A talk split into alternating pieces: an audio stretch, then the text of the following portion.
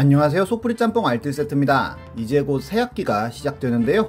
2015년 숭실대에는 갑자기 캠퍼스에 벌떼가 쏟아져 나와 허니버터 대학교가 된 적이 있는데 알고 보니 의생명공학과에 교수님이 키우던 벌 중 여왕벌 한 마리가 건물 1층으로 탈출하면서 일벌들이 몽땅 뒤따라 내려와서 그렇게 되었다고 합니다. 그래도 교수님답게 유도용 페로몬을 이용해 여왕벌을 유인하여 수습하여 피해자는 없었다고 하는데요. 이를 기념해서 축제 때는 벌꿀 아이스크림을 팔기도 했다네요. 이번엔 이렇게 대학교 대표 빌런 들이댄 사람들을 세 번째로 모아봤습니다. 그럼 한번 볼까요? 첫 번째는 경일대 슬로건 사건입니다. 경일대는 2019년 MT 강제 폭로 사건으로 커뮤니티를 떠들썩하게 하기도 했었는데요. 에브리타임에 올라온 폭로글을 보면 충격적이었는데 MT에 참여하지 않으면 재시험을 친다는 어이없는 불이익을 준다며 교수님까지 합심하여 MT를 강요했다고 합니다. 그렇게 하여 참석하면 교수님이 이렇게 술을 만들어 준다고도 하는데요. 그렇게 이미지가 한참 안 좋아 좋아져 버린 상황에서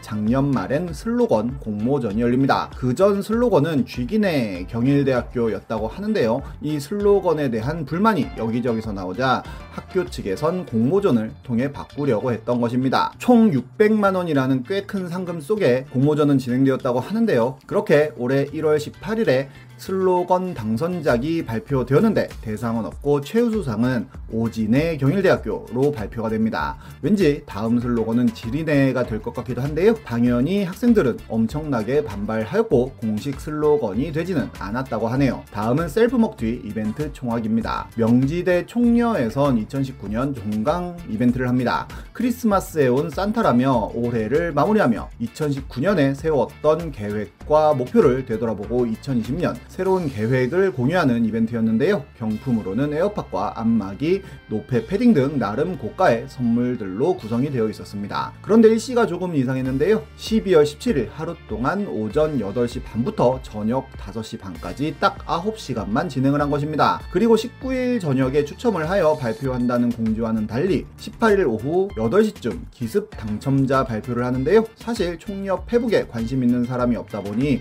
좋아요나 댓글이 그렇게 많 지는 않았습니다. 그런데 학생회장과 부학생회장이 1, 2등이 되어 에어팟이 당첨된 사실이 드러나는데요. 직접 패매를 통해 회장, 부회장이 맞냐고 물어보자 당당하게 회장, 부회장이 맞다는 답변도 올라왔고 에타를 통해 1, 2등뿐만 아니라 모든 당첨자들이 다 총여 회장과 친분이 깊은 관계라는 폭로까지 나옵니다. 결국 총 여학생회는 입장문을 올리는데요. 총 48명의 학우들이 참여하여 이것저것 제외하다 보니 29명이 남았으며 종강을 앞둔 학우들의 경품 수령에 차질이 없게 하기 위해 짧게 진행했다는 해명이었습니다. 그리고 당첨자들이 본인과 사적인 친분이 있는 건 사실이지만 사사로운 감정은 섞이지 않았다고도 하는데요. 열받은 명지대 학생들은 대나무 숲을 통해 경찰에 횡령 등의 관련 혐의로 고발했다는 인증 댓글까지 올리게 됩니다. 하지만 명지대는 학교 차원에서 해당 조작은 횡령이 아니라고 발표하였고 추첨 물품은 모두 걷어서 재추첨하기로 했다고 하네요.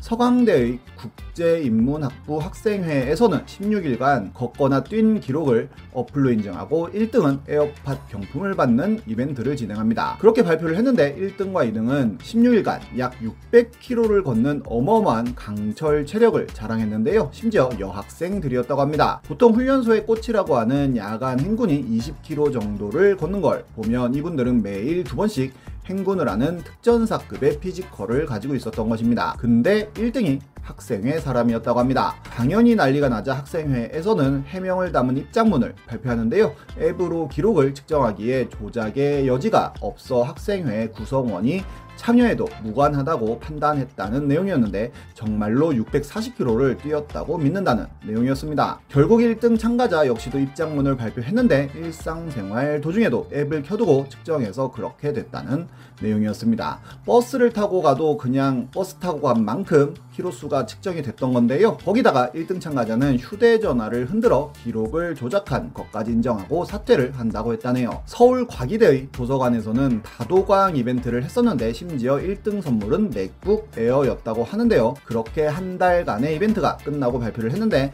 1등은 한 달 동안 2694권의 책을 읽은 것으로 발표합니다. 하루에 90권을 읽은 건데요. 이렇게 봐도 힘들 것 같습니다. 심지어 오디오북 이벤트에서는 한 달 동안 5088권의 책을 읽은 사람이 1등을 차지했는데 하루에 170권을 읽은 것입니다.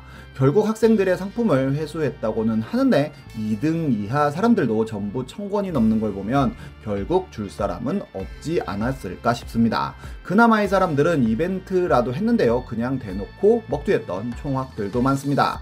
강릉 원주대학교의 총학생회는 축 제를 주관하며 각종 물품과 주류를 매입하여 각 학과에 판매를 했는데요. 총학은 8만원에 사들인 몽골 텐트를 28만원에 800원짜리 소주는 1100원, 1100원짜리 맥주는 1500원에 팔아서 약 2400만원을 남겨 먹었다고 합니다. 그런데 다른 단과대학 회장들이 주류업체 영업사원과 술자리를 하다가 이 사실을 알게 되어 폭로를 한 건데요. 총학생회장은 매년 관례로 해오던 전통이다라는 이야기를 하기도 했습니다. 더 난리 나자 결국 총학 은 모든 혐의를 인정하고 모두 사퇴를 했는데 검찰과 경찰이 동시 수사를 시작했고 벌금형을 받았다고 하네요. 2013년 충청대학교에는 한 조직원이 입학해 폭력 전과를 숨긴 후 총학생 회장까지 당선이 되는데요.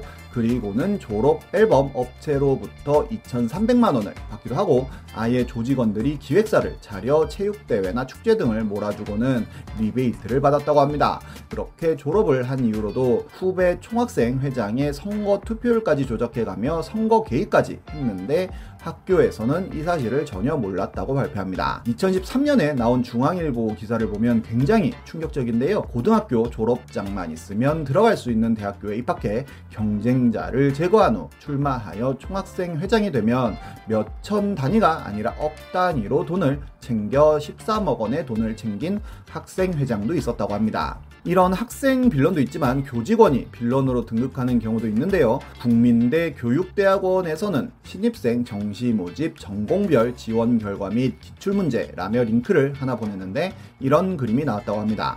결국 3분 후에 다시 링크를 보냈다고 하네요. 교직원뿐만 아니라 배달온 피자 배달부가 빌런이 되는 경우도 있었는데요. 2015년에는 피자의 땅에 알바라는 분이 글을 올렸는데 36판을 주문받아 배달하고 있는데 1층 엘베 택배 앞에 놓은 피자 11판이 없어졌다는 내용이었습니다. 한마디로 개빡쳤다며 경찰에 신고도 하였으니 피자 들고 간 학생 보신 분은 패매를 달라면서 훔친 피자 맛은 어떤지 알려달라고까지 하는데요. 결국 피자를 찾지 못해 미스테리 사건으로 남고 몇몇 인터넷 뉴스의 기사로까지 올라옵니다. 얼마 후 국민대 대신 전해드립니다를 통해 사건의 전말이 드러났는데 1층이 아닌 지하 1층에서 식은 피자가 발견되었다고 하는데요. 알바가 지하 1층에 놓고 1층에 놓았다고 생각하여 신고까지 한 것이었습니다. 그런데 해당 알바생은 피자가 없어진 것은 맞다며 억울하다면서 정말 궁금하면 경찰서에 전화해서 물어보라는 댓글을 남깁니다. 그리고 학교의 청소 노동자 분이 본인이 피자를 먹었다고 밝히는데요.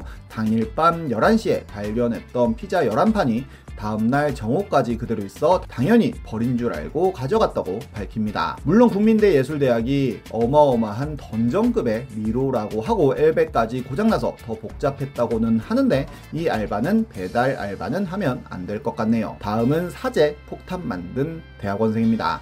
연대는 역사가 오래된 만큼 참 많은 사건이 있기로도 유명한데요. 2017년엔 기계공학과의 교수님 문고리에 쇼핑백이 하나 걸려 있었고 교수님이 이를 열어보자 폭발 출발을 하며 나사들이 날아왔다고 합니다. 이로 인해 교수님은 팔에 화상을 입었고 경찰 특공대가 긴급 출동하여 공대 건물을 완전히 차단하는 등의 수습 후 수사를 진행했다고 하는데요. 자네를 수거해서 보니 텀블러를 개조해 만든 굉장히 정교한 듯 어설픈 사제 폭탄이었다고 합니다. CCTV를 통해 용의자는 금방 드러났는데요. 용의자가 장갑을 버리는 모습이 포착되었고 그 장갑에서 화약 성분이 나와 이를 추궁하자 바로 순순히 자백을 한 것입니다. 범인은 기계공학과 대학원생인 김모 씨로 올림피아드에서 2년 연속 수상한 과학 영재였다고도 하는데요. 투명 망토를 연구하다가 교수님과 미견이 있었고 논문 지도를 받다가 크게 꾸중을 들어 이런 짓을 했다고 하네요.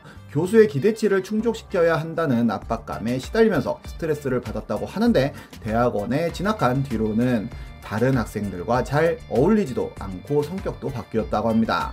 2심까지 재판을 진행했는데 징역 2년을 선고받았다고 하네요. 결국 해당 교수님은 2019년에는 투명망도 개발에 성공했다며 뉴스에 나오기도 했습니다. 전국의 모든 대학생과 대학원생, 교수님과 교직원, 배달 알바생 모두 화이팅입니다. 지금까지 속풀이 짬뽕 알뜰 세트였습니다.